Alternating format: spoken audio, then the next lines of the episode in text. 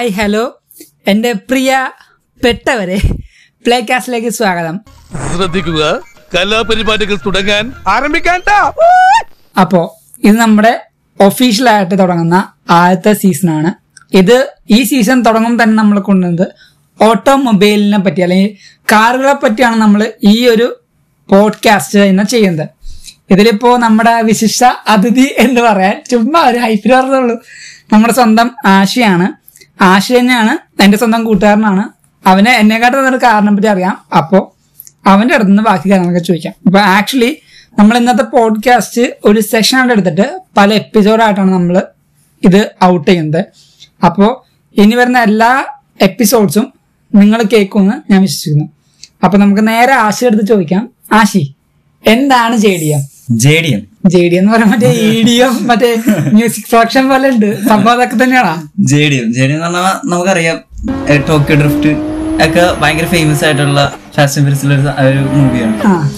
അതിൻ്റെ അകത്ത് കാണിക്കുന്ന ടോക്കിയോ, അതായത് ജപ്പാൻ കൾച്ചറാണ്, ജപ്പാന്റെ സോളാണ് JDM, Japanese domestic market. Okay, അപ്പൊ ഞാൻ ചോദിക്കണെന്ന് വെച്ചാൽ ഈ എന്താ പറയാ JDM കാർസ് എന്ന് പറയുമ്പോ പക്ക ഈ ജപ്പാനിൽ മാത്രമേ ഉണ്ടാവുള്ളൂ, അല്ലെങ്കിൽ അവർ ഇമ്പോർട്ട് ചെയ്യുക അല്ലെങ്കിൽ എക്സ്പോർട്ട് ചെയ്യുക അങ്ങനത്തെ പരിപാടികളൊന്നുമില്ല. ഇമ്പോർട്ടും എക്സ്പോർട്ടും ഒക്കെ ചെയ്യും, പക്ഷേ അതായത് ജപ്പാൻകാർക്ക് വേണ്ടിയിട്ട് ജപ്പാൻ മാനുഫാക്ചേഴ്സ് ഉണ്ടാക്കുന്ന വണ്ടികളാണ്. അവർക്ക് വേണ്ടിയിട്ടുള്ള സ്പെക്കാണ്, അവരുടെ ആ ഒരു ടേസ്റ്റ് ആണ് കൂടുതലും ആ കാറിലാണ്. അതെ, അത് തന്നെ. അത് നമുക്ക് പല രാജ്യങ്ങളിലേക്കും എക്സ്പോർട്ട് ഒക്കെ ചെയ്തൊക്കെ പോകാറുണ്ട്. നമ്മുടെ നാട്ടിൽ മാത്രം കിട്ടുകയുള്ളൂ, വേറെ എല്ലാ രാജ്യത്തും കിട്ടും. വന്നാൽ തന്നെ ഒടുക്കത്ത വില ആയിരിക്കും, ആൾക്കാർ ഇമ്പോർട്ട് ചെയ്ത് കൊണ്ടുവരാറുണ്ട്, ഒടുക്കത്ത വിലയുമാണ്. അതാണ് പ്രശ്നം. ഈ സുപ്ര ഒക്കെ ആക്ച്വലി JDMന്റെ ഏറ്റവും വലിയൊരു കിങ് എന്ന് പറയാം. അതെ, king Supra GT-R. GT-R actually കിങ്ങും സൂപ്പർ ശൈലിയും ക്യൂനുമായിട്ട് പറയാം. അങ്ങനെയാണല്ലോ ആ ഒരു സിംഗ്. അതെ, അതിന് ഒടുക്കത്തെ വിലയാണ്. ഇന്ത്യയിലൊക്കെ വരുമ്പോ ഭയങ്കര പ്രൈസാണ്, ഇമ്പോർട്ട് ടാക്സ് ഒക്കെ ഭയങ്കര, ഒട്ടും ഭയങ്കര കുറവായുണ്ട്, ഒട്ടും കാശ് എടുക്കണ്ട. പിന്നെ ഒരു ഗുണമുണ്ട്, ജപ്പാനില് റൈറ്റ് ഹാൻഡ് ഡ്രൈവ് ആയതുകൊണ്ട് തന്നെ ഇന്ത്യയിലേക്ക് കൊണ്ടുവരാൻ കുറച്ചും കൂടി എളുപ്പമായിരിക്കും. മറ്റേ സ്ഥലത്ത് അമേരിക്കനെ കൊണ്ടുവരുമ്പോ ലെഫ്റ്റ് ഹാൻഡ് ഡ്രൈവ് ആയിരിക്കും, അത് കുറച്ച് പണിയാണല്ലോ നമുക്ക് വണ്ടി ഓടിക്കാൻ. അതെ, വണ്ടി ഓടിക്കാനും ബാക്കിലൊരു ലെഫ്റ്റ് ഹാൻഡ് ഡ്രൈവ് വണ്ടി ഇന്ത്യയിലേക്ക് കൊണ്ടുവന്നു കഴിഞ്ഞു കഴിഞ്ഞാൽ ഒരു ബോർഡ് വെക്കണം ബാക്കിൽ, ഇത് ലെഫ്റ്റ് ഹാൻഡ് ഡ്രൈവ് ആണെന്നുള്ളത്. ലെഫ്റ്റ് ഹാൻഡ് ഡ്രൈവ് എന്ന് പറഞ്ഞാൽ ചെറിയൊരു ബോർഡ് വെക്കണം, അങ്ങനെയൊക്കെ ഉണ്ട്.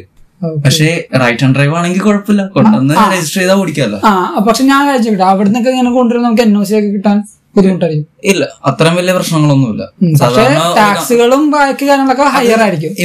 ഇന്ത്യയിലെ ഇമ്പോർട്ട് ടാക്സ് ഒക്കെ കൂടുതലായതുകൊണ്ട് അതിനേതായുള്ള കാശ് കൊടുക്കും. കഴിഞ്ഞ ദിവസം ഞാൻ കണ്ട BRZ ദുബായിന്ന് കൊണ്ടുവന്നപ്പോ കൊണ്ടുവന്നതിന് തന്നെ 6 മാസത്തേക്ക് വന്നതാണ്. അതിന് തന്നെ 3 ലക്ഷം രൂപ എങ്ങാനും മുടക്കിയിട്ടാണ് കൊണ്ടുവന്നത്. അപ്പൊ അല്ല, കൊണ്ടുവരാൻ മാത്രം ഇത്തരം കാശ്. അപ്പൊ ഒരു ലൈഫ് ടൈം ആയിട്ട് നമ്മൾ കാർ ഇങ്ങോട്ട് കൊണ്ടുവരാണെങ്കിൽ അത്യാവശ്യം നല്ല ഫണ്ട് തന്നെ നമ്മുടെ പൊട്ടും. നല്ല ഫണ്ട് ഉണ്ട്. ഇമ്പോർട്ട് ടാക്സ് ഇന്ത്യയിൽ ഭയങ്കര കൂടുതലാണ്.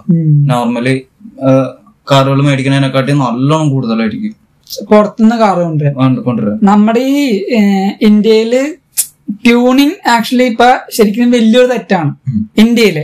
പക്ഷെ ജപ്പാനില് അതൊരു കൾച്ചറാണ്, അവരുടെ ഒരു എന്താ ഒരു തനിമയാണ്. ആ കാറാണ് മോഡിഫൈ ചെയ്യണ അവരുടെ ഒരു എന്താ പറയാ ഇപ്പൊ ലൈഫ് സ്റ്റൈല് പോലെയാണ് ഇപ്പൊ കാർ അങ്ങ് മോഡിഫൈ ചെയ്യുക അവരുടെ ആ ഒരു. അതുകൊണ്ടാണ് ആ ടോക്കിയോ ഡ്രിഫ്റ്റ് എന്ന് പറയുന്ന ആ ഒരു പടത്തിന് ആ ഹൈപ്പ് അത്ര. സത്യം, അയ്യോ, ആ ഒരു പടത്തില് പക്കാ JDM കാറുകൾ മാത്രമാണ് കാണിക്കുന്നത്.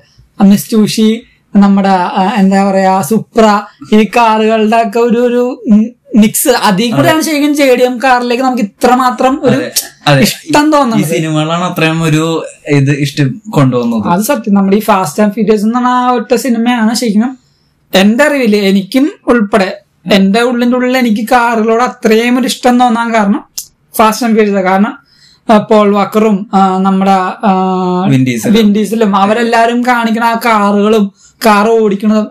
സംഭവത്തിന്റെ തുടക്കം തന്നെ പറയുന്നുണ്ട് സംഭവം പ്രൊഫഷനാണ് ചെയ്യുന്നത്.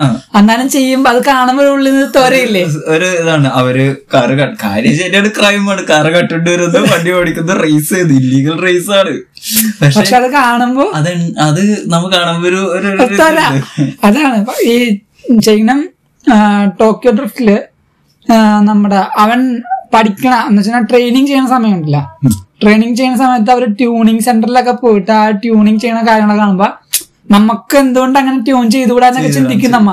കാരണം അത്ര എന്ന് വെച്ചാൽ എഞ്ചിനൊക്കെ അത്ര ക്ലിയർ ആയിട്ട് ഭയങ്കര ക്രിസ്റ്റൽ ക്ലിയർ, നമുക്ക് നമ്മുടെ ഫേസിന്റെ എക്സ്പ്രഷൻ അതിൽ കൂടെ കാണാൻ പറ്റും, അത്ര ക്ലിയർ ആയിരിക്കും. കാരണം അത്രയും മെയിൻറ്റെയിൻ ചെയ്യുന്നുണ്ട് അവര്. ജെ ഡി എം കാർ എന്ന് പറയുമ്പോ ഭയങ്കര ഗേൾസിനൊരു തരം കാറുകളുണ്ട്, അതേപോലെ ബോയ്സിനൊരു തരം കാറുണ്ട്. അതാണ് ഏറ്റവും ഇഷ്ടം. ഇപ്പൊ അവിടെ ഇപ്പൊ ഇവിടെയാണെന്നുണ്ടെങ്കിൽ ഗേൾസ് പൊതുവെ ഇപ്പൊ ഇറങ്ങി തുടങ്ങിയിട്ടുണ്ട് കാറുകൾ മോഡിഫിക്കേഷൻ അല്ലെങ്കിൽ ഡ്രൈവിങ്. പണ്ട് അങ്ങനെ ആയിരുന്നില്ല, പക്ഷെ പണ്ടും ജപ്പാനില് ആണും പെണ്ണും മോഡിഫൈ ചെയ്യുക, വണ്ടി ഓടിക്കുക എന്നുള്ള സെറ്റപ്പ് ഒക്കെ ഉണ്ട്. അല്ല പിന്നെ നമ്മുടെ നാട്ടില് ചിലപ്പോ ഈ ഒരു ഇല്ലീഗൽ പ്രശ്നം, ഐ മീൻ ട്യൂണിങ്ങിന്റെ ഇല്ലീഗൽ പ്രശ്നമായിട്ടായിരിക്കും പെണ്ണുങ്ങള് പൊതുവെ ആ ഒരു ലെവലിലേക്ക് കയറാത്ത. ജപ്പാനിലൊന്നും ആ ഒരു സീൻ ഇല്ലാത്തതുകൊണ്ട് ഗേൾസ് തന്നെ ഇൻവോൾവ് ചെയ്യുന്നുണ്ട്. ഒരു ഗേൾസ് ലുക്ക് അവരുടെ സ്വന്തം കാറിൽ പിങ്ക് കളർ, പിന്നെ അവരുടെ സ്റ്റിക്കേഴ്സ്, ഗേളി സ്റ്റിക്കേഴ്സ്. മിയാട്ട എന്ന് പറഞ്ഞ വണ്ടിയൊക്കെ ശരിക്കും ഗേളി കാർ എന്ന് ഒരു മിയാട്ട എന്ന് പറയുമ്പോ, മിയാട്ട എന്ന് പറഞ്ഞു കഴിഞ്ഞാൽ ജപ്പാൻ കാറാണ്, അത് ജപ്പാൻ കാറാണ് ആ ഗേൾസിന് വേണ്ടിയുള്ള. അപ്പൊ മിയാട്ട എന്ന് പറഞ്ഞാൽ ആക്ച്വലി എന്ത് ജപ്പാൻ ഗേൾസ് അല്ലെങ്കിൽ ജാപ്പനീസ് ഗേൾസിന് വേണ്ടി മാത്രം ഇറക്കിയ കാറാണ് ഈ മിയാട്ട. അല്ലല്ല, ജാപ്പനീസ് അതായത് ഒരു ക്യൂട്ട് ലുക്കിംഗ് കാറാണെന്ന് പറയാം, ഗേൾഷ് കാർ. ഗേൾഷ് ശരിക്കും മിയാട്ട ശരിക്കും പക്ക ഗേൾഷ് കാറാണ്. എന്ന് വെച്ച് കഴിഞ്ഞാൽ ജപ്പാൻ ജെ ഡി എം ക്ലാസ്സിൽ ഏറ്റവും ഗേൾഷ് അല്ലെങ്കിൽ ക്യൂട്ട് ലുക്കിംഗ് കാർ എന്ന് വേണമെങ്കിൽ പറയാം മിയാട്ട. മസ്ഡയുടെ വണ്ടിയാണ്, മസ്ഡയുടെ വണ്ടിയാണ് മിയാട്ട. ഓക്കെ ശരി. അപ്പൊ നമ്മുടെ നാട്ടില് പക്ഷെ എനിക്ക് പേഴ്സണലി കാറുകളിൽ ഏറ്റവും ഇഷ്ടം ജെ ഡി എം കാറുകളിൽ മാത്രമല്ല, എന്റെ പേഴ്സണൽ ഫേവറേറ്റ് കാർ നോക്കുകയാണെങ്കിൽ ഏറ്റവും ഇഷ്ടം നമ്മുടെ സ്വന്തം നിസാൻ GT-R R34 ആണ്, സ്കൈലൈൻ. അതാണ് എനിക്ക് ഏറ്റവും ഇഷ്ടം. പിന്നെ വരുന്നതാണ് എന്റെ ഇഷ്ടമാണ്. അപ്പൊ ഇപ്പൊ നമുക്ക് ബെൻസ് BMW റോൾസ് റോയ്സ് ഒക്കെ ഉണ്ടെങ്കിൽ പോലും എനിക്ക് പേഴ്സണൽ ഇഷ്ടം ശരിക്കും R34 നമ്മുടെ സ്കൈലൈൻ. ശരിക്കും സ്കൈലൈനിൽ ഹൈപ്പ് പറയാൻ വന്നത് ടു ഫാസ്റ്റ് ഫ്യൂരിയസിൽ പോൾ വാക്കർ ആ കാർ ഓടിച്ചപ്പോഴാണ്. പോൾ വാക്കർ ആ ബ്ലൂ കളർ R34 കൊണ്ടുതന്നെ കണ്ടുകഴിഞ്ഞാൽ അയ്യ എന്റെ ഓരേ മതിയായി. ശരിക്കും ആ വണ്ടിയുടെ അടിയിൽ ആ ലൈറ്റ് ഒക്കെ അതൊക്കെ പക്ക ജെ ഡി എം ആ സമയത്തെ ട്രെൻഡാണ്. വണ്ടിയുടെ അടിയിൽ ഫുള്ള് ലൈറ്റ്, പള്ളിപ്പെരുന്നാൾ. നമ്മുടെ നാളിലിപ്പോ അങ്ങനെ ഓടിച്ചാൽ അയ്യ അവനെന്താ പള്ളിപ്പെരുന്നാൾ കൊണ്ട് വേണമെന്ന് ചോദിക്കും. പക്ഷെ അന്നത്തെ ട്രെൻഡാണ്. ആ സമയത്ത് അതൊക്കെ ആ ഫാസ്റ്റ് ആൻഡ് ഫ്യൂരിയസ് ഇറങ്ങി കഴിഞ്ഞപ്പോ ആ ഒരു സമയത്ത് ഇവിടെയും അങ്ങനെ ഒരു ട്രെൻഡ് ഉണ്ടായിരുന്നു. വീലിന്റെ ഉള്ളിലും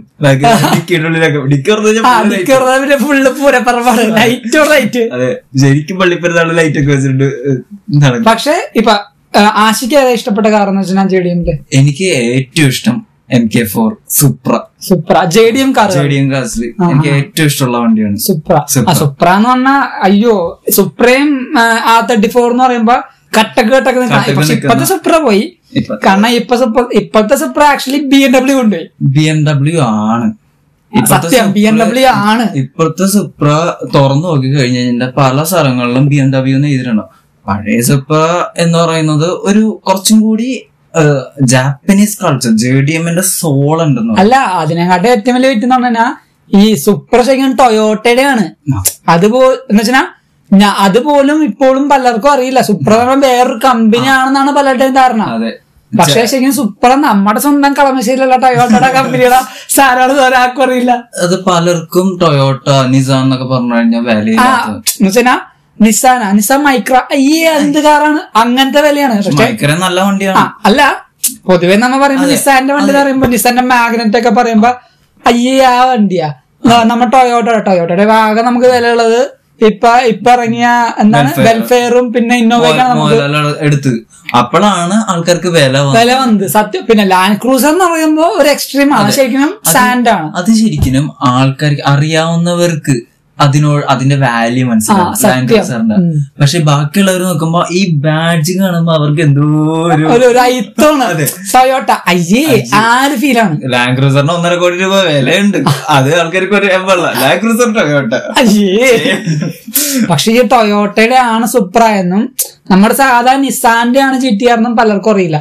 അപ്പൊ ഈ ഒരു നമ്മുടെ സ്വന്തം പോഡ്കാസ്റ്റ് കേൾക്കുമ്പോൾ ചിലപ്പോ അവർക്ക് അത് മനസ്സിലാവും. പിന്നെ ഈ JDM കാറുകൾ എന്ന് പറയുമ്പോ ശരിക്കും ജപ്പാനിലും മോഡിഫിക്കേഷൻ കൊറേയൊക്കെ ഇല്ലീഗലാണ്, എന്നാലും കൊറേ ഗവൺമെന്റ് സപ്പോർട്ട് ചെയ്യുകയും ചെയ്യും. അതാണ് അവരുടെ ഗുണമല്ല, അതായത് അവരുടെ കൾച്ചറാണെന്ന് പറയാം. അതെ, അവർക്ക് ഏറ്റവും കൂടുതൽ ഇന്ത്യയിലേക്ക് വരുന്നത് ജാപ്പനീസ് വണ്ടികളാണ്. ഇപ്പൊ ഇവിടെ ഉള്ള ഹോണ്ട, സുസുക്കി, ടൊയോട്ട പിന്നെ അങ്ങനെ നമ്മുടെ കിയ ജപ്പാൻകാരാണ്, അത് കൊറിയനാ, അത് ഹ്യുണ്ടയുടെ സബ്സിഡിയറി ബ്രാൻഡാണ്. നമ്മൾ ഈ കമ്പനിയും സബ്സിഡിയറി ബ്രാൻഡിനെ പറ്റിയുള്ള വീഡിയോ നമ്മൾ ഐ മീൻ പോഡ്കാസ്റ്റ് ചെയ്യുന്നുണ്ട്.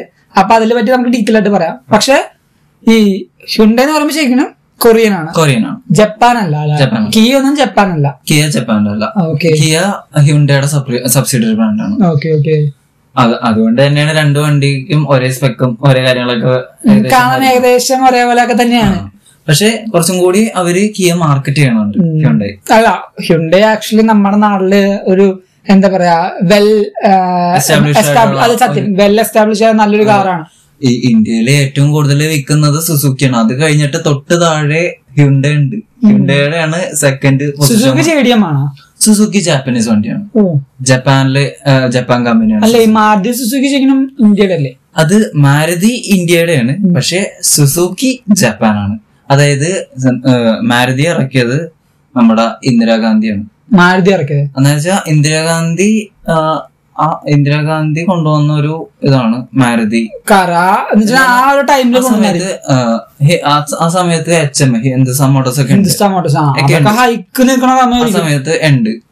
ആ സമയത്ത് ഈ ഇന്ദിരാഗാന്ധി ഒരു ടെൻഡർ വിളിച്ച്, മാരുതി എന്ന് പറയുന്ന ഒരു കമ്പനി, അത് പല കമ്പനികളായിട്ട് ടെൻഡർ വിളിച്ച്. പക്ഷെ അക്സെപ്റ്റ് കിട്ടിയത് സുസുക്കി. നമ്മുടെ ഭാഗ്യം കൊണ്ടോ ഒക്കെ കിട്ടിയത് സുസുക്കിയാണ്. ഇവരായിട്ട് കൊളാബ് ചെയ്തത് സുസുക്കി ഉണ്ടാക്കി മാരുതിയുടെ ഇതില് ബാഡ്ജിങ് കൂടി വിൽക്കുന്നത്. അതുകൊണ്ട് തന്നെ പഴയ ബലേനോ ഇല്ലേ, സിഡാൻ ബലേനോ, ആ ബലേനോടെ പല പാർട്സും അതിനകത്ത് സുസുക്കി ഒറിജിനൽ പാർട്സ് എന്ന് പറഞ്ഞാൽ എഴുതിയിട്ടുണ്ടോ? നമ്മുടെ നാട്ടിലിപ്പോ ചാത്തനായിരിക്കും കിട്ടണം. ഇപ്പൊ ചാത്തൻ എന്ന് പറയാൻ പറ്റില്ല, മാരുതി ഒറിജിനൽ പാർട്സ് ആണ്. മാരുതി സുസുക്കി ഒറിജിനൽ അല്ല, മാരുതി ഒറിജിനൽ പാർട്സ്. അതിന്റെ ക്വാളിറ്റി ഡിഫറൻസ് ഉണ്ട് ഇത് തമ്മിൽ. ക്വാളിറ്റി എന്ന് പറയുമ്പോ സുസുക്കി ഒറിജിനൽ പാർട്സ് ജപ്പാൻ എന്ന് പറയുന്നതാ, ജപ്പാനിൽ നിന്ന് ഉണ്ടാക്കി വരുന്നതാണ് സുസുക്കി ഒറിജിനല്. മാരുതി ഒറിജിനല് ശരിക്കും ഇന്ത്യയിൽ മെയ്ഡ്. ഓക്കെ, ശരി ശരി. അതിന് കുറ്റം പറയുന്നതല്ല, പക്ഷെ അതിന് അല്ല പറയേണ്ട കാര്യം നമ്മളെല്ലാരും നമ്മുടെ ലിസണേഴ്സിനോട് പറയണം, നല്ല അവർക്ക് മനസ്സിലാവുള്ളത്. ഇത് തമ്മില് നല്ല ഡിഫറൻസ് ഉണ്ട് ക്വാളിറ്റി വൈസ്. പക്ഷെ നല്ല വണ്ടികള് ഇറക്കുന്നുണ്ട്, കുറച്ചും കൂടി റിലയബിൾ ആണ്. JDM കാറുകൾ കുറച്ചുകൂടെ റിലയബിൾ ആണ്, അത് ശരിയാണ്. പക്ഷെ ഈ ജപ്പാനിൽ നിന്ന് വരുന്ന പാർട്സ് ആണെങ്കിൽ കുറച്ചും കൂടി വില കൂടുതലാണ്, ക്വാളിറ്റി കൂടുതലാണ്. ഒബ്വിയസ്ലി വില കൂടുമ്പോ ക്വാളിറ്റിക്ക് എന്തെങ്കിലും മാറ്റം ഉണ്ടാവാം. പക്ഷെ മാരുതി ഉണ്ടാക്കുന്ന ഇന്ത്യൻ പ്രൊഡക്ട്സ് ആയതുകൊണ്ട് തന്നെ ക്വാളിറ്റി കുറവാണ്, പക്ഷെ വില കുറവായിരിക്കും, സാധാരണക്കാർക്ക് അഫോർഡ് ചെയ്യാൻ പറ്റും. മറ്റേത് സാധാരണക്കാർക്ക് അഫോർഡ് ചെയ്യാൻ കുറച്ച് ബുദ്ധിമുട്ടായിരിക്കും, മറ്റേതിനെ കമ്പയർ ചെയ്യുമ്പോൾ കുറച്ചും കൂടി വില കൂടുതലായിരിക്കും. പക്ഷെ അതേപോലെ ക്വാളിറ്റി മാറും. ക്വാളിറ്റി മാറുമ്പോ ചെറുതായിട്ട് റേറ്റും മാറാം. നമുക്കത് എന്ന് വെച്ചാൽ അവരൊരു പാട്ടല്ലല്ലോ ഇറങ്ങണത്, ഒരു ബൾക്ക് എമൗണ്ട് ഓഫ് പാട്ട് ഇറക്കുമ്പോ അവർക്ക് അതനുസരിച്ചുള്ള റവന്യൂ കിട്ടിയാണ് അവർക്ക് പിന്നെയും അതിന്റെ മുമ്പോട്ട് പോകുന്നത്. ആൾക്കാർ ഇപ്പൊ കുറച്ചും കൂടി മാറി വരുന്നുണ്ട്, ക്വാളിറ്റിയിലേക്ക് ചിന്തിച്ച് തുടങ്ങുന്നുണ്ട്. അതുകൊണ്ടാണ് ക്വാളിറ്റി ഉള്ള വണ്ടി ഇപ്പൊ ടാറ്റ ഒക്കെ ആണെങ്കിലും ഇപ്പൊ കൂടുതൽ വിൽക്കുന്നതാണ് ക്വാളിറ്റി എന്ന് പറയുന്നത്. അല്ലെങ്കിൽ അല്ല, പിന്നെ ടാറ്റയുടെ ലെവൽ ശരിക്കും മാറിയത് ജാഗ്വാർ മോട്ടോർ, അതന്നെ ജാഗ്വാർ ലാൻഡ് റോവർ ഇതെടുത്തപ്പോഴാണ് ശരിക്കും നമ്മുടെ ആ ഒരു ടാറ്റ എന്ന് പറഞ്ഞ വണ്ടിയുടെ ആ ഒരു വാല്യൂം ഡിസൈനും എല്ലാം കൂടെ ഹൈക്ക് ചെയ്ത്. കാരണം നമ്മുടെ എന്താ പറയാ നമ്മുടെ ആ ഒരു ചിന്തയിൽ ശരിക്കും ടാറ്റ എന്ന് പറയുമ്പോ അയ്യേ നാനോ ടാറ്റ ഇൻഡിക്ക അതൊക്കെയാണ് മനസ്സിലാക്കുന്നത്. പക്ഷെ ടാറ്റ ഇൻഡിക്ക B2 ആണെന്ന് ഓർക്കണം. B2 എഞ്ചിനാണ് അന്ന് അവർ ഇറക്കണത്, ഇൻഡിക്ക ഒക്കെ ഇറക്കണമെന്ന് വെച്ചാൽ. പക്ഷെ ഇപ്പൊ ടാറ്റ ആൾട്രോസ് ഒക്കെ ഇറക്കണത് അത്യാവശ്യം നല്ല ഗ്രേഡും സേഫ്റ്റി ഗ്രേഡിങ്ങും കാര്യങ്ങളൊക്കെ വെച്ച് ആ ഒരു ക്വാളിറ്റി അവർ കൊണ്ടുവരാൻ നോക്കുന്നുണ്ട്. ടാറ്റ നാനോ ടാറ്റ ഇൻഡിക്ക അതൊക്കെയാണ് നമ്മുടെ മനസ്സിലേക്ക്. പക്ഷെ ടാറ്റ ഇപ്പൊ ആ ഒരു Jaguar Land Rover Range Rover ആ ഒരു മോട്ടോഴ്സും കൂടെ അവർ വാങ്ങിച്ചപ്പോഴത്തേക്കും ആ ഒരു റേഞ്ചിലൊക്കെ അവർ വരാൻ ശ്രമിക്കുന്നുണ്ട്. കാരണം നല്ല മോഡലുകൾ വരുന്നുണ്ട്. നമ്മുടെ ഹാരിയർ സൂപ്പറാണ്. അത് പക്ക വെലാറ് പോലെ പക്ഷെ വെലാറിന്റെ ഒരു ഡിസൈൻ ഫിലോസഫി ഒക്കെ അതിനകത്ത് ശരിക്കും ഉണ്ട്. അതെ, ഈ ജാഗ്വർ ലാൻഡ് റോവറും എടുത്തതിന്റെ ഗുണം കിട്ടിയേക്കണ ടാറ്റയുടെ വണ്ടികൾ. അയ്യോ ശരിക്കും നല്ല അതിന്റെ ക്വാളിറ്റി, ബിൽഡ് ക്വാളിറ്റി ഒക്കെ കുറച്ചും കൂടി നന്നായിട്ടുണ്ട്. പിന്നെ അരവിൻ ടാറ്റ വണ്ടികളുടെ കാര്യത്തിലാണെങ്കിലും അത്യാവശ്യം കുറച്ചും കൂടി ഇമ്പോർട്ടൻസ് കൊടുക്കുന്ന വ്യക്തിയാണ്. അതുകൊണ്ടാണ് ഫോർഡ് തനിക്ക് പറ്റില്ലെങ്കിൽ താൻ നിർത്തി പോടോ എന്ന് പറഞ്ഞിട്ട് വാശിക്കാണ് ടാറ്റയിൽ ശരിക്കും ഇൻഡിക്കൊക്കെ സ്റ്റാർട്ട് ചെയ്തത്. അത് ആ കാര്യത്തില് ടാറ്റ കുറച്ചും കൂടെ കൺസേൺ ഉണ്ട് വണ്ടികളിൽ കുറച്ചും കൂടെ. ഈ ഫോർഡിന്റെ കയ്യിലിരുന്ന ലാൻഡ് റോവർ റേഞ്ച് റോവർ ആണ് അവര് വാങ്ങിച്ചത്. അതുകൊണ്ട് തന്നെ അതിൽ വേറെ കാര്യമുണ്ട്, തോറ്റു കൊടുത്തില്ലെങ്കിൽ അടിപൊളി സാധനം കിട്ടുമെന്ന് മനസ്സിലായത്. ഇന്ത്യക്കാരില് കാറ് എന്ന് വെച്ചാൽ നമുക്ക് പ്രൗഡാണ് ഇന്ത്യൻസിന്റെ. ടാറ്റ എന്ന് പറയുമ്പോ നമുക്ക് അത്ര ഇപ്പൊ ഈ വേൾഡ് മാർക്കറ്റിലേക്ക് പോകണം. ഇപ്പൊ ജാഗറും ലാൻഡ് റോവറും എവിടെ ഇരിക്കണ കമ്പനിയാണ്, എവിടെയൊക്കെ ഉണ്ട്, അതൊക്കെ നമ്മൾ ഇന്ത്യക്കാരുടെ അടിയിലാണ്. പ്രൗഡാണ്. കാരണം എന്താണ്, ഇപ്പൊ ലാൻഡ് റോവർ റേഞ്ച് അല്ലെങ്കിൽ അതിന്റെ കൂടെ പറയുമ്പോ ടാറ്റ എന്ന് ഇപ്പൊ ആൾക്കാർ പറഞ്ഞു തുടങ്ങിയിട്ടുണ്ട്. കാരണം അവിടെയാണ് സാധനം എന്ന ആ ഒരു തിങ്കിങ് ഇപ്പൊ ആൾക്കാർക്ക് വന്നിട്ടുണ്ട്. അതുകൊണ്ട് എന്തായാലും ഒരു ഇന്ത്യൻ കാർ അല്ലെങ്കിൽ ഇന്ത്യൻ മാർക്കറ്റില് ഒരു വലിയ ഹൈപ്പാണ് ടാറ്റയ്ക്ക് ഉണ്ടായിരിക്കുന്നത്. പക്ഷെ അതേപോലെ ആ സമയത്ത് ഈ ഉണ്ടാക്കിയത് ടാറ്റയ്ക്ക് അന്നുണ്ട്. ആ സമയത്ത് ഈ ഇന്ത്യയിലേക്ക് ഒരുപാട് ജപ്പാൻ വണ്ടികൾ വന്നു. സത്യം. പിന്നെ ആ സമയത്ത് തന്നെ ഇന്ത്യൻ മാർക്കറ്റ് എന്ന് പറയുമ്പോൾ നമ്മുടെ ഹിന്ദുസ്ഥാൻ മോട്ടോഴ്സ്, മാരുതി സുസുക്കി ഒക്കെ വന്നിട്ടുണ്ടോ? അല്ല, മാരുതി സുസുക്കി എന്ന് പറയുമ്പോൾ 800 വോൾട്ട് ഒന്നുമില്ല. അതൊക്കെ വന്നത് ഈ മാരുതി സുസുക്കിയുമായിട്ട് കൊളാബ്, ഞാൻ നേരത്തെ പറഞ്ഞത്. അത് അങ്ങനെയാണ് ആദ്യത്തെ 800 ഇന്ത്യയിലൊക്കെ വന്നത്. അതിനു മുമ്പ് പക്ഷേ മാരുതി കൊളാബ് ചെയ്യാൻ പോയത് ഒരു ജർമ്മൻ കമ്പനിയാണ്. പക്ഷെ ജർമ്മൻകാർക്ക് വേണ്ടാണ്ട് വിട്ട് കളഞ്ഞ കമ്പനി ഇന്ത്യയിലാണ് നമ്മളെടുത്ത് എടുക്കാൻ പോയത്. പക്ഷെ എന്തോ കാരണത്താൽ നമ്മുടെ ഭാഗ്യം കൊണ്ട് അത് കിട്ടിയില്ല. സുസുക്കി എടുത്ത്. അതെ, ഇല്ലെങ്കിൽ അവർക്ക് ജപ്പാൻകാർക്ക് വേണ്ടാത്തൊരു ബ്രാൻഡ് കമ്പനിയായി ഒരു വണ്ടിയായിരുന്നാണ് ഇങ്ങോട്ട് വന്നത്. പക്ഷെ ഇപ്പൊ നമുക്കെന്ന് പറയുമ്പോൾ ഒരു ഐക്കോണിക് വണ്ടിയായിട്ട് നമുക്ക് പറയാം. ആദ്യത്തെ 800 ആണ് അവര് കൊണ്ടുവന്നത്. 800 ഇന്നും ഭയങ്കര ലെജൻഡ് ആണ്. 800 റാലി ഉള്ളത്, 800 റാലി റേസിംഗ് ഒക്കെ ഉള്ളത് 800 അല്ലേ? അങ്ങനത്തെ ഒരു കാറിന് റാലി റേസ് വെക്കണമെന്നാണെങ്കിൽ അത്രയും പവർ. റാലി റേസിന് പോണതാണ്. സെന്നിന്റെ സ്റ്റീലും പിന്നെ കാർബൺ എഡിഷൻ, മറ്റേ 2 ഡോർ എഡിഷൻസ് അങ്ങനത്തെ ഉണ്ടല്ലേ. സെന്നിന് ലിമിറ്റഡ് ആയിട്ടുള്ള 2 എഡിഷൻസ് ഉണ്ട്. സെൻ ശരിക്കും 4 ഡോർ ഉണ്ട്. 2 ഡോർ ഉള്ള 2 എഡിഷനുകളുണ്ട് സെന്നിന്. നമ്മുടെ മാരുതി സെന്നിന്. അതെ. സെന്നിന് സ്റ്റീൽ എന്ന് പറഞ്ഞ എഡിഷനും ഉണ്ട്, കാർബൺ എന്ന് പറഞ്ഞ എഡിഷനും ഉണ്ട്. അത് രണ്ടും 2 കളറിലായിട്ടിരിക്കും. സ്റ്റീൽ കളറും. ഇതിന്റെ മെറ്റീരിയൽ ഡിഫറൻസ് ഒന്നും ഉണ്ടാവൂല, പക്ഷെ പവർഫുൾ ആയിരിക്കും. പവർ ഉണ്ടാവും, മറ്റേതിനെക്കാട്ടും കുറച്ചും കൂടി പവർ ഉണ്ടാവും. ഇത് 2 ഡോർ ആണ്. മെയിൻ ആയിട്ട് കണ്ടാൽ മനസ്സിലാവുന്നത് ഇത് 2 ഡോർ ആണ്. ഓ, നമ്മുടെ സെൻ 2 ഡോർ ആണെങ്കിൽ അതൊന്നെങ്കിൽ സ്റ്റീൽ ആയിരിക്കും അല്ലെങ്കിൽ കാർബൺ ആയിരിക്കും. പൊതുവെ ഞങ്ങളുടെ പിന്നെ ആൾക്കാർ കളർ മാറ്റാറുണ്ട്. പക്ഷെ 2 ഡോർ ആക്കാൻ പറ്റില്ല. 2 ഡോർ ആക്കാൻ പറ്റില്ല. അതിന് എന്താന്ന് വെച്ച് കഴിഞ്ഞാൽ ആൾക്കാർ 2 ഡോർ ആക്കണത് എന്ന് വെച്ചാൽ ബാക്കിലത്തെ ഡോറ് കട്ട് ചെയ്തിട്ട് അത് അടച്ചു കളയും. പക്ഷെ ഒറ്റ പീസായിട്ട് മാറ്റും. പക്ഷെ എന്താ പ്രശ്നം എന്ന് വെച്ച് കഴിഞ്ഞാൽ ഫ്രണ്ടിലത്തെ ഡോറിന് കുറച്ച് 4 ഡോർ വണ്ടികൾക്ക് ഫ്രണ്ട് ഡോറ് എല്ലാം ഒരു എന്താ പറയാ എല്ലാം മെഷർമെന്റിലേക്കും ചെയ്തു. അതെ അതെ. പക്ഷെ 2 ഡോർ വണ്ടികൾക്ക് ഡോറിന് നീട്ടം കൂടുതലുണ്ടാവും. അതെ അതെ. അല്ല, 2 ഡോർ ആകുമ്പോ നമുക്ക് എക്സ്റ്റൻഷൻ വേണമല്ലോ. അപ്പൊ കുറച്ചും കൂടെ അവര് ബിൽഡ് ചെയ്യാൻ തന്നെ കുറച്ച് നീട്ടത്തില്ല. ബിൽഡ് ചെയ്യും. എല്ലാ 2 ഡോർ വണ്ടികളും നോക്കിക്കോ, ഡോറിന് നീട്ടം കൂടുതലുണ്ടാവും. പക്ഷെ 4 ഡോർ കട്ട് ചെയ്ത് 2 ഡോർ ആക്കാൻ നോക്കി കഴിഞ്ഞു കഴിഞ്ഞാൽ അത് ഡോറിന് നീട്ടം കുറവായിരിക്കും. അതുകൊണ്ട് തന്നെ ഇറങ്ങാൻ പറ്റില്ല. പിന്നെ ബാക്കി 2 ഡോർ വണ്ടികൾക്ക് സീറ്റ് മറിക്കാനുള്ള ഓപ്ഷൻ ഉണ്ടാവും. സീറ്റ് നീക്കാനുള്ള, ശരിക്കും നീക്കാൻ പറ്റും 2 ഡോർ വണ്ടികൾക്ക്. 4 ഡോറിന് അത് പറ്റില്ല. കാരണം ഓൾറെഡി 4 ഡോറിന് 4 ഡോറും ഉണ്ട്. അതുപോലെ അത്യാവശ്യം ഇറങ്ങാനുള്ള സ്പേസ് അവർ കൊടുത്തിട്ടാണ് ബിൽഡ് ചെയ്യണത്. അതെ, അതുകൊണ്ട് അതിന്റെ ആവശ്യമില്ല. അതുകൊണ്ടാണ് കട്ട് ചെയ്ത് 2 ഡോർ ആക്കി കഴിഞ്ഞുള്ള പ്രശ്നം. ബുദ്ധിമുട്ടായിരിക്കും. ഡ്രൈവറിന് ബുദ്ധിമുട്ടുണ്ടാവില്ല, തൊട്ടടുത്ത് നിങ്ങളെ പാസഞ്ചർ ഉണ്ടാവില്ല. ബാക്കിൽ ആരെങ്കിലും കയറി കഴിഞ്ഞാൽ പണി കിട്ടും. ഈ റൂഫ് കട്ട് ചെയ്യണ പോലെ തന്നെയാണ് ഈ ഡോറ് ഇതാക്കണത്. റൂഫ് കട്ട് ചെയ്യുമ്പോൾ, അതായത് റൂഫ് കട്ട് ചെയ്യുമ്പോൾ പ്രശ്നം എന്ന് വെച്ച് കഴിഞ്ഞാൽ ഈ വണ്ടി ബിൽഡ് ചെയ്തേക്കണ ഒരു മെഷർമെന്റിലാണ് ഇതിന്റെ സ്ട്രെങ്ത്. ഇപ്പൊ വണ്ടി മറിഞ്ഞെന്ന് വെച്ചോ, വണ്ടി മറിഞ്ഞു കഴിഞ്ഞു കഴിഞ്ഞാൽ അതിന്റെ സ്ട്രെങ്ത്, റൂഫിന്റെ സ്ട്രെങ്ത് ഇത് ഇങ്ങനെ വണ്ടിക്ക് റോൾ ഗേജ് ഒന്നും ഇല്ലല്ലോ. റോൾ ഗേജ് അല്ലെങ്കിൽ ഇത് വേറെ വണ്ടി ആയിരിക്കും. അതെ, ഇത് ഇങ്ങനെ അമങ്ങിപ്പോവും. അതെ, അമങ്ങിപ്പോവാതിരിക്കാൻ വേണ്ടിട്ട് അതിനനുസരിച്ചാണ് ഇത് ബിൽഡ് ചെയ്തത്. റൂഫ് ബിൽഡ് ചെയ്യണം. പക്ഷെ നമ്മള് ഫ്ലിപ്പ് ചെയ്ത് പോകുമ്പോ റൂഫിന്റെ സ്ട്രെങ്ത് ഉണ്ടെങ്കിൽ നമ്മള് ആ ക്രഷ് ആവാതിരിക്കുള്ളൂ. അപ്പൊ അതിനനുസരിച്ചാണ് റൂഫ് ബിൽഡിംഗ് ക്വാളിറ്റി. അത് കട്ട് എവിടെയെങ്കിലും വെച്ച് കട്ട് ചെയ്ത് കഴിഞ്ഞു കഴിഞ്ഞാൽ ഇത് ഒരു ഇപ്പൊ വീടിന് തൂണ് പോയി കഴിഞ്ഞാൽ ഇങ്ങനെ ഇരിക്കും. അതുപോലെയാണ് ഈ സ്ട്രെങ്ത് എവിടെയെങ്കിലും കട്ട് ആയി കഴിഞ്ഞു കഴിഞ്ഞാൽ ഇതിന്റെ കോറ് പോവും.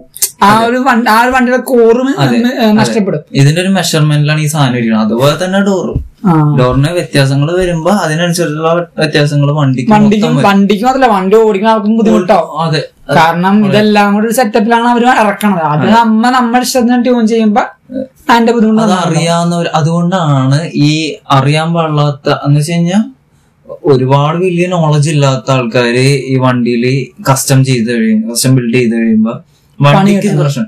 ഇപ്പൊ വീൽ സൈസ് കൂട്ടരുതെന്ന് പറയണത്, വീൽ സൈസ് കൂട്ടുമ്പോ ഈ സ്പീഡോമീറ്റർ അതിനനുസരിച്ച് മാറ്റിയില്ലെന്നുണ്ടെങ്കിൽ അതിനനുസരിച്ച് ഇപ്പൊ വണ്ടി പോണത് സ്പീഡോമീറ്ററിൽ 80 കാണിച്ചു കഴിഞ്ഞാൽ ചിലപ്പോ വണ്ടിക്ക് പോണത് 100 ആയിരിക്കും. അത് വീൽ സൈസ് കൂടുമ്പോ, ഈ വീൽ സൈസ് കുറവാണെന്നുണ്ടെങ്കിൽ ഒരു മിനിറ്റില് ഇത്ര ഡിസ്റ്റൻസ് പോകും, ഒറ്റ കറക്കത്തിൽ ഇത്ര ഡിസ്റ്റൻസ് പോകും. എന്ന് വെച്ചാ ചെറിയ ടയറാണെങ്കിൽ ആ ചെറിയ ടയർ കറങ്ങാൻ അത്ര സ്ഥലം മതി. അതെ, വലിയ ടയറാണെങ്കിൽ അതിന്റെ ഫുൾ സർക്കുലേഷൻ അല്ലെങ്കിൽ ആ ഫുൾ ആ റൗണ്ട് കംപ്ലീറ്റ് ആണെങ്കിൽ കൂടുതൽ സ്ഥലം കൺസ്യൂം ചെയ്യും. അതെ, കൂടുതൽ ഡിസ്റ്റൻസ് പോകും. ഈ കറങ്ങണ സൈക്കിൾ അനുസരിച്ചാണ് സ്പീഡോമീറ്റർ ഡിറ്റക്ട് ചെയ്യണത്. അല്ല വണ്ടിയുടെ മൊമെന്റും അല്ല കറങ്ങണതനുസരിച്ചാണ് സ്പീഡോമീറ്റർ ഡിറ്റക്ട് ചെയ്യുന്നത്. ഈ വണ്ടി നമ്മുടെ ടൂ വീലർ പൊക്കിയിട്ട് ഫ്രണ്ട് വീല് കറക്കുമ്പോ ഇത് ഡിറ്റക്ട് ചെയ്യണില്ലേ, അതേപോലെ കറക്കത്തിലാണ് ഈ സ്പീഡോമീറ്റർ. ഈ സ്പീഡ് സെൻസിങ്, വീൽ സെൻസിങ് ഒരു സെൻസറുണ്ട്, സെൻസർ വെച്ചിട്ടാണ് ഈ സാധനം ഡിറ്റക്ട് ചെയ്യുന്നത്. അപ്പൊ വീൽ സൈസ് കൂടുന്നത് ഈ സെൻസറിന് അറിയാൻ പാടില്ലല്ലോ. അത് അതെ അതെ, നമ്മുടെ ശരീരത്തെ ഓപ്പറേഷൻ ചെയ്ത് വേറെ എന്തെങ്കിലും സാധനം വെക്കുമ്പോ ശരീരം അറിയില്ല, എപ്പോഴും മരുന്ന് കഴിക്കണ പോലെ. അതെ, അതേപോലെ തന്നെ ഈ വീൽ സൈസ് കൂട്ടുമ്പോ ആ സെൻസർ അറിയണില്ല ഈ സാധനം കൂടുതൽ മാറ്റിയാതായില്ല, ഒറ്റക്കറക്കത്തിൽ കൂടുതൽ ഡിസ്റ്റൻസ് പോകുന്നുള്ളത്. അപ്പൊ അത് കൂടുമ്പോ സ്പീഡ് കൂടും. പക്ഷെ സ്പീഡോമീറ്ററിലാണെങ്കിൽ 80 ആണെങ്കിൽ നമ്മുടെ ആക്ച്വൽ വണ്ടിയുടെ സ്പീഡ് ചിലപ്പോ 100 ആയിരിക്കും, 100-110 ആയിരിക്കും, പറയാൻ പറ്റില്ല. അപ്പൊ അതുകൊണ്ടാണ് ഇതെല്ലാം മാറ്റണം. ഓ, അതറിയാത്തവനാണ് ഇപ്പൊ ചെയ്യണമെങ്കിൽ ടയർ മാത്രം മാറ്റിട്ട് അങ്ങ് വരും. അതെ, അങ്ങനെയുള്ള പ്രശ്നം. ടയർ മാറ്റണം, ആക്സിൽ, ഈ ആക്സിൽ ഇത് താങ്ങില്ല എന്നുണ്ടെങ്കിൽ ആക്സിൽ മാറ്റണം. ഈ വണ്ടി മോൺസ്റ്റർ ട്രക്ക് ആക്കുമ്പോ വീല് മാറുന്നു, ആക്സിൽ മാറുന്നു, സസ്പെൻഷൻ മാറുന്നു, എല്ലാം മാറുന്നു. അല്ല, അതുകൊണ്ടാണ് ചെയ്യണം. JDM അല്ല, ജപ്പാനുകാർക്ക് ഇത്രയും ഒരു ഇതെന്ന് പറഞ്ഞാൽ അവര് കാറ് നന്നാക്കുമ്പോ അല്ലെങ്കിൽ കാറ് ട്യൂൺ ചെയ്യുമ്പോ അവര് ഫുൾ ഫ്ലെഡ്ജ് ആയിട്ട് അവർ നോക്കും. ഇപ്പൊ അത്യാവശ്യം നല്ല ഗരാശി കൊടുക്കുമ്പോ അല്ലെങ്കിൽ സർവീസ് സെന്ററിൽ കൊടുക്കുമ്പോ അവരതനുസരിച്ച് പറയുകയും ചെയ്യും, അതനുസരിച്ച് അവര് ആ കാറിനെ മെയിൻറ്റെയിൻ ചെയ്യുകയും ചെയ്യും. നമ്മുടെ നാട്ടിൽ നിന്ന് കാർ എടുക്കല് മാത്രമേ ഉള്ളൂ, മെയിൻറ്റെയിനിങ് പൊതുവെ ഒരു 60% ആൾക്കാരും കുറവാണ്. എല്ലാ സാധനത്തിനും, കാരണം എന്തിനാണെങ്കിലും ഇന്ത്യക്കാർക്ക് മെയിൻറ്റെയിനിങ് അറിയാൻ പാടില്ല. ഇപ്പൊ എന്തൊക്കെ സാധനങ്ങള് നമ്മുടെ ഇവിടെ എന്തൊക്കെ ടൂറിസ്റ്റ് അട്രാക്ഷൻസ് ആയിട്ടുള്ള സാധനങ്ങൾ ഉണ്ടാക്കി വെച്ചിട്ടുണ്ട്, പക്ഷെ അതൊക്കെ നമ്മൾ റെഫ്യൂസ് ചെയ്ത് ഉണ്ടാക്കും. മെയിൻറ്റെയിൻ ചെയ്യില്ല, അത് നമുക്ക് പറ്റില്ല, അതെനിക്ക് ഇഷ്ടപ്പെട്ടില്ല. അത് തന്നെ കാറില് മെയിൻറ്റെയിൻ ചെയ്യാൻ ആൾക്കാർക്ക് അറിയാം. ഇപ്പൊ പക്ഷെ ആൾക്കാർ കുറച്ചുകൂടെ കാർ കൾച്ചർ കുറച്ചുകൂടെ പഠിച്ചിട്ടുണ്ട്. ഒരുപാട് മറ്റേ ഡീറ്റെയിലിംഗ് സെന്ററുകളൊക്കെ വന്ന് ആൾക്കാർക്ക് ഡീറ്റെയിലിംഗ്, പെയിന്റ് പ്രൊട്ടക്ഷൻ, ഫിലിം ഒക്കെ ഒട്ടിച്ച് പെയിന്റ്. അയ്യോ, ഇപ്പൊ തന്നെ എത്ര തരമാണ് കോട്ട്. അതെ, ഇപ്പൊ ഒരു മുട്ടിന് എടപ്പള്ളിയിലുണ്ട്, നമ്മുടെ അലമിൻ കോളേജിന്റെ അവിടെ ഉണ്ട്, ഇഷ്ടംപോലെ സ്ഥലത്ത്. കേരളം, ഇന്ത്യ മൊത്തം ഇപ്പൊ ഡീറ്റെയിലിംഗ് സെന്ററുകൾ മുട്ടിയിട്ട് നടക്കാൻ വയ്യാത്ത. അതെ, അതെന്താന്ന് വെച്ച് കഴിഞ്ഞാൽ കാർ കൾച്ചർ കൂടി, അല്ലെങ്കിൽ കാർന്നല്ല, കാരണം നോളജ് കൂടി ആൾക്കാർക്ക്. പണ്ട് ഇത്രയും ഇപ്പൊ ആൾക്കാർക്ക് പറയാൻ ആൾക്കാരില്ല, അല്ലെങ്കിൽ ചോദിക്കാൻ മടിയാണ് ആൾക്കാർക്ക്, ഇന്നതാണ്. അപ്പൊ അവർക്കൊരു നാണമാണ്, അയ്യോ ചോദിച്ചാ കാർ ഓടിച്ചോണ്ട് വന്നൊരു വ്യക്തിക്ക് ഇതറിയാൻ പാടില്ലെങ്കിൽ അയ്യോ നാണക്കേടല്ല. ഇതൊക്കെ വന്നു കഴിഞ്ഞാൽ ഒരു ഭാഗം കൊറോണ തന്നെയാണ്. ഇവിടെ വന്ന് വീട്ടിലിരുന്നപ്പോ മനസ്സിലായി ആളുകള് കാറുകളെ കുറിച്ചും ഒക്കെ യൂട്യൂബിൽ നോക്കിയും ഒക്കെ അറിയാൻ തുടങ്ങി, പഠിക്കാനുള്ളൊരു ടെൻഡൻസി വന്ന. അതെ, ആൾക്കാർക്ക് അപ്പൊ മനസ്സിലായി ഇത് ചുമ്മാ വീട്ടിലിട്ട് കംപ്ലൈന്റ് നശിപ്പിക്കേണ്ട സാധനമല്ല. അതെ, ഇടക്കിടക്ക് ഓൺ ചെയ്യണം, അതെ വണ്ടി സ്റ്റാർട്ട് ആക്കണം, വണ്ടി ഓടിക്കണം, എന്നാലും ഇത് മര്യാദയ്ക്ക്. ആൾക്കാർക്ക് നോളജ് കുറച്ചും കൂടി കൂടാനായിട്ട് കോവിഡ് ഒരുവിധം സഹായിച്ചു. ഒരു അത് കുറെ നെഗറ്റീവ്സിന്റെ ഇടയിൽ ഒരു പോസിറ്റീവ് അങ്ങനെ ഒരു വന്നു. സത്യം നമ്മൾ ഈ കാർ കൾച്ചർ അല്ലെങ്കിൽ കാർ നോളജ് വന്നുകൊണ്ടാണ് ആൾക്കാർക്ക് എന്ന് വെച്ചാൽ എന്താ പറയാ, മാനുഫാക്ചറേഴ്സിനെ പോലെ തന്നെ ഇപ്പൊ ആൾക്കാർ സർവീസിങ് തുടങ്ങിയിട്ടുണ്ട്. അതെ, കാറ് നന്നായിട്ട് നോക്കണം. ആൾക്കാർ ചിലവര് ഓയില് മാത്രം മാറും, അങ്ങനെയൊക്കെ. അങ്ങനെ വണ്ടി ഓയില് മാറ്റണം, പുക വരും, മണം വരുമ്പോഴാണ് പലരും മാറ്റി. വണ്ടിയുടെ ഫിൽറ്ററും കാര്യങ്ങളൊക്കെ മാറണമെന്നുള്ള ആൾക്കാർക്ക് അറിയില്ല. ഓയില് മാത്രം മാറ്റിയിട്ട് കൊണ്ടേ അവസാനം കംപ്ലൈന്റ് വന്നു കഴിയുമ്പോ കൊണ്ടേ കൊടുക്കും. പക്ഷെ ഈ വണ്ടി ഓടിക്കുന്ന ചിലവർക്കെങ്കിലും അറിയാൻ പാടാത്തതുണ്ട്, ഈ വണ്ടിയുടെ വീല് മാറ്റാൻ. ഒരു വണ്ടി ഓടിക്കുമ്പോ അതൊക്കെ. പക്ഷേ ഈ കൊറോണ വന്നപ്പോ ആൾക്കാർ കുറച്ചും കൂടി പഠിക്കാനൊക്കെ തുടങ്ങി. അല്ല കൊറോണ വന്നപ്പോഴത്തേക്കും തന്നെ തന്നെ ചെയ്യാനായിട്ടൊരു ഒരാളെ വിളിക്കാൻ പറ്റില്ല ഇവിടെ വന്നാലെന്ന് മേടിച്ചിട്ട്. അപ്പൊ മാനസികമായിട്ട് അവർക്ക് ചെയ്യേണ്ട അവസ്ഥ വന്നപ്പോഴത്തേക്ക് അവർ ചെയ്യാൻ പഠിച്ചു. അതെ ഇത് നമ്മുടെ നാട്ടിൽ ഇപ്പൊ പഠിച്ചിട്ടുള്ളൂ. പക്ഷെ ഇതൊക്കെയാണ് ഇങ്ങനെയൊക്കെ നോക്കുമ്പോഴാണ് ജപ്പാൻ കൾച്ചർ അല്ലെങ്കിൽ ജാപ്പനീസ് ആൾക്കാരോട് നമുക്ക് കുറച്ചൊരു ബഹുമാനം തോന്നുന്നത്. അവരിതൊക്കെ എന്താ പറയാ കുഞ്ഞിലോട്ട് പഠിച്ച അല്ലെങ്കിൽ കാർ കൾച്ചർ അവർക്ക് പറഞ്ഞു കൊടുക്കുന്ന ആൾക്കാരുണ്ട്. നമ്മുടെ നാട്ടിൽ കാർ എന്ന് പറയുമ്പോൾ ഒബ്വിയസ്ലി കാർ മോട്ടോർ വെഹിക്കിൾ എല്ലാം നമുക്ക് റിസ്ക് ആണ്. വണ്ടി ഓടിച്ച് പുറത്തേക്ക് പോകുമ്പോൾ റിസ്ക് ആണ്. പക്ഷെ അത് അവര് പറയേണ്ട രീതിക്ക് എല്ലാം നമുക്ക് റിസ്ക് ആണ്. കഴിക്കണ ഭക്ഷണം വരെ നമുക്ക് റിസ്ക് ആണ്. പക്ഷെ എന്നാലും ജാപ്പനീസുകാര് അവർക്ക് അതൊരു എന്താ പറയാ അവരുടെ ജീവിതത്തിന്റെ ഒരു ഭാഗമായിട്ട് കാറ് വണ്ടി എടുക്കുന്നു, വണ്ടി മോഡിഫൈ ചെയ്യുന്നു.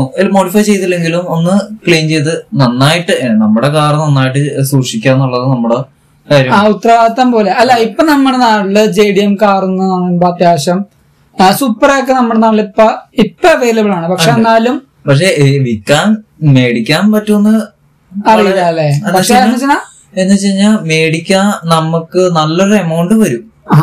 വിലയാണ് ഈ സൂപ്രക്ക് ആണെങ്കിലും R34. R34 ഇന്ത്യയിൽ കുറച്ച് കുറവാണ് സൂപ്രനെ വെച്ച് നോക്കുമ്പോൾ. സൂപ്ര R35 ഉണ്ട്, നിസ്മോ ഉണ്ട്, അത് നമുക്ക് മേടിക്കാം. അത് മറ്റേതൊന്നും പ്രൊഡക്ഷനില്ലല്ലോ. R34 ഒക്കെ നിർത്തിപ്പോയത് ആൾക്കാരൊക്കെ വില പറഞ്ഞാൽ വാങ്ങണം. JDM കാറില് വിലയാണ്. ഞാൻ ഇത്ര വില പറഞ്ഞു കഴിഞ്ഞാൽ തനിക്ക് എടുക്കാൻ പറ്റുമെങ്കിൽ എടുത്താൽ മതി, അല്ലെങ്കിൽ വിട്ടോളാം. അതുണ്ടെന്നുണ്ടെങ്കിൽ ഒരു വാല്യൂ ആണ്. അയ്യോ അമേരിക്കയില് നിസാൻ GT-R 34 ഉണ്ട്. നിസാൻ GT-R 34 ചെയ്യാൻ ബാനാണ്. അവിടെ ചെയ്യുമ്പോൾ വണ്ടി ഓടിക്കാൻ പാടില്ലെന്നാണ്. കാരണം അത്ര പവർഫുൾ ആണ്. അതിന്റെ എഞ്ചിൻ എന്താ പ്രത്യേകത എന്തുകൊണ്ട്? എഞ്ചിൻ മെറ്റീരിയൽ ആണ് പ്രത്യേകത. അത് കാസ്റ്റ് അയൺ വെച്ചിട്ടാണ് ഉണ്ടാക്കിയത്. കാസ്റ്റ് അയൺ അത് ഈ ഇതിന്റെയൊക്കെ എഞ്ചിന് ഇപ്പൊ സുപ്രയുടെ ആണെങ്കിലും 2JC എന്ന് പറയുന്ന എഞ്ചിന് ഭയങ്കര പ്രത്യേകത ഉള്ള ഒരു എഞ്ചിനാണ്. നമുക്ക് എത്ര പവർ വേണം എന്നാണ് അതിന്റെ ചോദ്യം. കാറിന് എഞ്ചിൻ ചോദിക്കണത് നിങ്ങൾക്ക് എത്ര പവർ വേണം അതാണ്. നമ്മ പല സ്ഥലങ്ങളും കണ്ടത്. ഇപ്പൊ ലാംബോർഗിനി ബുഗാട്ടി ഒക്കെയാണ് ഈ നിസാൻ GT-R ഓടിച്ചു പിടിക്കണത്. ഈ 3000 HP ഉള്ള R34 സൂപ്രൊക്കെ കണ്ടിട്ടില്ലേ? പറക്കല്ലേ വണ്ടി. അതായത് വണ്ടി കേപ്പബിൾ ആണ്. വണ്ടി അത്രയും പവർ താങ്ങാൻ കേപ്പബിൾ ആണ്. അതെ വണ്ടിയുടെ എഞ്ചിൻ അത്ര വേണമെങ്കിലും പവർ അബ്സോർബ് ചെയ്താൽ അത് എടുത്തോളും വണ്ടി. പക്ഷെ ഇപ്പോഴത്തെ വണ്ടി നമ്മുടെ പല കാറിലൊക്കെ കുറച്ച് HP ഒക്കെ കൂട്ടിക്കഴിഞ്ഞാൽ എപ്പൊ പൊട്ടി തെറിച്ചു വെച്ചാൽ നമ്മുടെ വണ്ടികൾ താങ്ങില്ല. അത് അതിനുവേണ്ടി ക്രിയേറ്റ് ചെയ്ത വണ്ടികളാണ്. അത്രയും വണ്ടി മേടിക്കുമ്പോ വലിയ പവർ ഒന്നും ഉണ്ടാവൂലെങ്കിൽ അല്ല സ്റ്റോക്ക് വണ്ടികൾ കമ്പനി ഇറക്കണ വണ്ടികൾക്ക് എന്തായാലും പവർ കുറവാണ്. കാരണം കമ്പനി ഇറക്കണ വണ്ടികൾക്ക് കുറെ ലീഗൽ ഫോർമാലിറ്റീസും കുറെ കാര്യങ്ങൾ നോക്കണം. അപ്പൊ അവരതനുസരിച്ച് ഇറക്കുള്ളൂ. പക്ഷെ അവരതിന്റെ ഉള്ളില് എന്ന് വെച്ചാൽ കൊടുക്കുമ്പോ അവർ സ്വകാര്യമായിട്ട് പറയണം നിങ്ങൾക്ക് ചെയ്തോട്ടോ, എഞ്ചി പവർ കൂട്ടിക്കോ, കലിപ്പില്ല. ആ ശീലമാണ് എഞ്ചി കൊടുക്കുന്നത്. അതുകൊണ്ട് തന്നെ നമ്മൾ എടുത്തിട്ട് നമ്മൾ പണിത് എത്ര ഹോഴ്സ് പവറിൽ വേണമെങ്കിലും നമുക്ക് എത്തിക്കാൻ പറ്റും. പക്ഷെ ഇപ്പോഴത്തെ സൂപ്പർ എങ്ങനെയാ അങ്ങനെ കൂട്ടാൻ പറ്റും? കാരണം ഇപ്പോഴത്തെ സൂപ്പർ ചെയ്യുന്ന എഞ്ചിൻ ചെയ്യുന്ന ഗുണം BMW ആണ്. BMWയുടെ നേരത്തെയും BMW സൂപ്രയും തമ്മിൽ ഒരു കൊളാബ് ഉണ്ട്. അത്യാവശ്യം ഒരു ബന്ധമുണ്ട്. പക്ഷെ പുതിയ സൂപ്രക്ക് കുറച്ചും കൂടി BMW എന്ന് വേണമെങ്കിൽ പറയാം. BMW ടച്ച് ഉണ്ടാക്കാറ് ആ ഒരു മോഡൽ തന്നെ അവര് ചേഞ്ച് ചെയ്തപ്പോ തന്നെ ശരിക്കും BMW പോലെ തന്നെയാണ് ഇപ്പോഴത്തെ സൂപ്ര. BMW സ്പെക്ക് കാര്യങ്ങളൊക്കെയാണ്. അല്ല എഞ്ചിനിൽ മാത്രമല്ല ഡാഷ്ബോർഡിൽ വരെ BMW ബാഡ്ജിങ് ഉണ്ടെന്നാണ് പറയണത്. ഇല്ല ഡാഷ്ബോർഡിൽ എന്ന് പറഞ്ഞു കഴിഞ്ഞാൽ പല ബാഡ്ജിങ്ങൾ പൊക്കി മാറ്റി കഴിഞ്ഞു കഴിഞ്ഞാൽ അതിന്റെ BMW ഉണ്ടാവും. എഞ്ചിന്റെ ആണെങ്കിലും ബാക്കി പാർട്സിന്റെ ആണെങ്കിലും പല സ്ഥലങ്ങളിലും BMW ബാഡ്ജിങ് ഉണ്ട്. അത് കുറച്ചും കൂടി കോംപ്ലിക്കേറ്റഡ് എഞ്ചിനാണ്. പിന്നെ കുറച്ചും കൂടി ഒരു ജർമ്മൻ കാർ പോലെയാണ് ജർമ്മൻ. അതിന്റെ ഒരു ടച്ച് ആണ്. ആ ഒരു രീതിയാണ് അതിന്റെ അകത്ത് കാണാൻ പറ്റണത്. ജാപ്പനീസ് എന്നുള്ള കൾച്ചറിൽ നിന്ന് വിട്ടുപോയതുപോലെ നമുക്ക്. അതുകൊണ്ട് തന്നെ സൂപ്ര റിയൽ സൂപ്ര ഫാൻസിന് അത് ഒട്ടും അക്സെപ്റ്റബിൾ ആയിട്ട്. അയ്യോ റിയൽ സൂപ്ര ഫാൻസ് എങ്ങനെയാണ് ആ ഒരു സൂപ്ര ഇറങ്ങാൻ വേണ്ടി കാത്തിരുന്നിട്ട് ഇറങ്ങി കഴിയുമ്പോഴത്തേക്കും ആ ഒരു ഭയങ്കര ഡിസപ്പോയിന്റ്മെന്റ് ആണ് അവർക്ക് ചെയ്യുന്നുണ്ടായത്. ഈ ടൊയോട്ടയുടെ ഒരു കാറ് നമ്മുടെ ഒരു സിനിമയിലുണ്ട്. ഏത് സിനിമ? നമ്മുടെ സ്വന്തം ദിലീപേട്ടന്റെ CID മൂസ എന്ന സിനിമയുടെ ആ ഒരു ഇൻട്രോ പാട്ടില്ലേ? ആ ഒരു പാട്ടില് ടൊയോട്ടയുടെ ഒരു കാറുണ്ട്. അത് ഏതാ കാറെന്ന് എനിക്കറിയാൻ പാടില്ല. പക്ഷെ ടൂ ഡോറ് നമ്മുടെ കാറിന്റെ ഡോറ് തുറങ്ങണം മറ്റേ AMG-യുടെ മോഡൽ തുറക്കണമല്ലേ തുറക്കണത്. നമ്മുടെ മെക്ലാറിന്റെ പോലെ ഗൾവിംഗ് ഡോസ് വരുന്ന സെറ ടൊയോട്ടയുടെ സെറ. നമ്മുടെ പണ്ട് കാലത്ത് ആൾക്കാർക്ക് ഒരു ഇൻസ്പയർ, ഒരു സ്പോർട്സ് കാർ എന്നൊക്കെ പറയണ ആ ഒരു അതെ അങ്ങനെ ഒരു വണ്ടി ആയിരുന്നു അത് സെറ. ഇപ്പഴും ഭയങ്കര ഡിസൈറബിൾ വണ്ടി തന്നെയാണ്, കിട്ടാൻ കുറച്ച് പാടാണ്. അല്ല, നമ്മുടെ ഈ നിസാന്റെ കാറുകള് നമ്മുടെ നാട്ടിൽ അല്ലെങ്കിൽ നമ്മൾ കാണുന്ന നിസാൻ അല്ല ആക്ച്വലി നിസാൻ. JDM കാറുകളുടെ പകുതി ഒരു ശതമാനം ഇവിടെ ഇറക്കണുള്ളൂ. അതെ, നിസാൻ ടൊയോട്ട എന്നൊക്കെ പറയുമ്പോ കുറച്ച് നല്ല വണ്ടികളുണ്ട്. ഇപ്പൊ നിസാന്റെ പ്രസിഡന്റ് ഭയങ്കര ലക്ഷറി ആയിട്ടുള്ള നല്ല, എന്താ വെച്ച് കഴിഞ്ഞാൽ നമ്മുടെ E ക്ലാസ് എന്നൊക്കെ പറയണ പോലത്തെ ആ ഒരു മെർക്കിന്റെ E ക്ലാസ് ഒക്കെ പോലെയുള്ള ഒരു വണ്ടിയാണ് നിസാന്റെ പ്രസിഡന്റ്. പിന്നെ ടൊയോട്ടയുടെ ക്രൗണൊക്കെ ഭയങ്കര നല്ല വണ്ടിയാണ്. അതൊക്കെ ലക്ഷറി ക്ലാസ് എന്ന് പറയാൻ പറ്റുന്ന കുറച്ച് ലക്ഷറി ആയിട്ടുള്ള വണ്ടികളാണ്. അത് ശരിക്കും JDM മാർക്കറ്റിന് തന്നെയാണോ? JDM വണ്ടിയാണ്. JDM ലക്ഷറി ഇതുണ്ട്. അതെ, സ്പോർട്സ് അല്ലാതെ JDM കാറുകൾ എന്ന് പറഞ്ഞു കഴിഞ്ഞാൽ നമുക്ക് പൊതുവെ ആൾക്കാരുടെ ധാരണ സ്പോർട്സ് കാറുകൾ ഇതുപോലത്തെ സുപ്ര, നിസാൻ GT-R, അത് മാത്രമേ സിൽവിയ എന്നൊക്കെ പറയുന്ന വണ്ടികൾ മാത്രമേ ഉള്ളൂ എന്നാണ്. പക്ഷേ ജപ്പാനിന് ഇത് സുപ്രയും GT-R ഉം പിന്നെ സിൽവിയ, BRZ, സുബാറുവിന്റെ BRZ അതുപോലുള്ള വണ്ടികൾ അല്ലാണ്ട് ലക്ഷറി ക്ലാസ് വണ്ടികളുണ്ട്. അവിടുത്തെ ജപ്പാൻ ഓണ്ടർപ്രണേഴ്സ് ഒക്കെ യൂസ് അല്ലെങ്കിൽ ബിസിനസ്സുകാർ നമ്മുടെ മെർക്ക് യൂസ് ചെയ്യുന്ന പോലെയൊക്കെ യൂസ് ചെയ്യുന്ന ജാപ്പനീസ് വണ്ടികളുണ്ട്. ക്രൗൺ ആണെങ്കിലും പ്രസിഡന്റ് ഒക്കെ കണ്ടു കഴിഞ്ഞാൽ നിസാന്റെ വണ്ടിയാണ്. പക്ഷെ കണ്ടു കഴിഞ്ഞു കഴിഞ്ഞാൽ ഒരു പ്രൗഡിയാണ് ഭയങ്കര.